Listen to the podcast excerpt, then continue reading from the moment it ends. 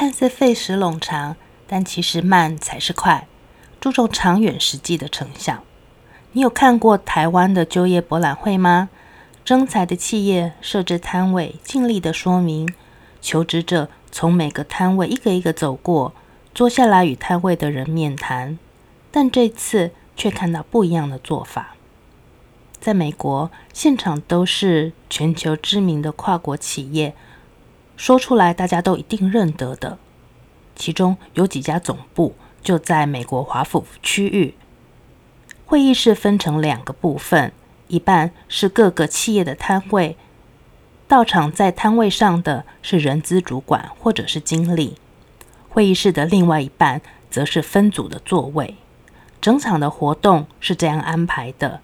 分成四个部分：暖场、全员的问答，分成小组。第四个是鸡尾酒的餐序。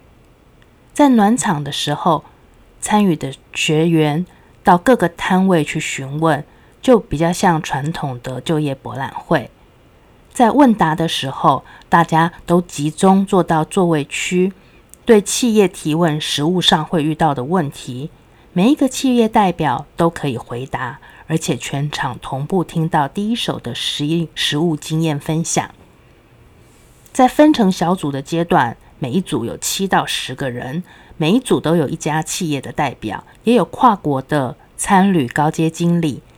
大家分别的介绍自己，除了认识新朋友，而且在小组内可以提出自己的目标、遇到的困难。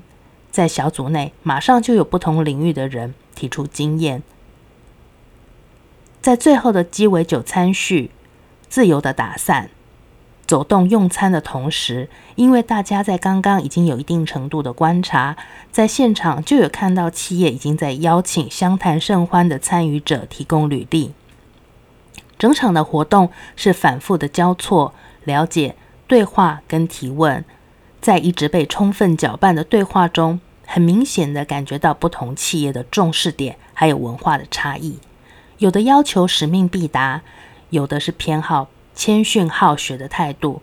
因为你永远不会知道世界上所有的事。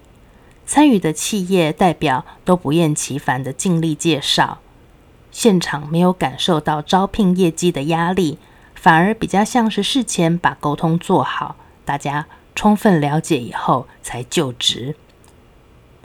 相较于权威跟命令，共同参与的精神很自然地运用在工作还有生活当中。流程有经过设计，所以效果非常的深入。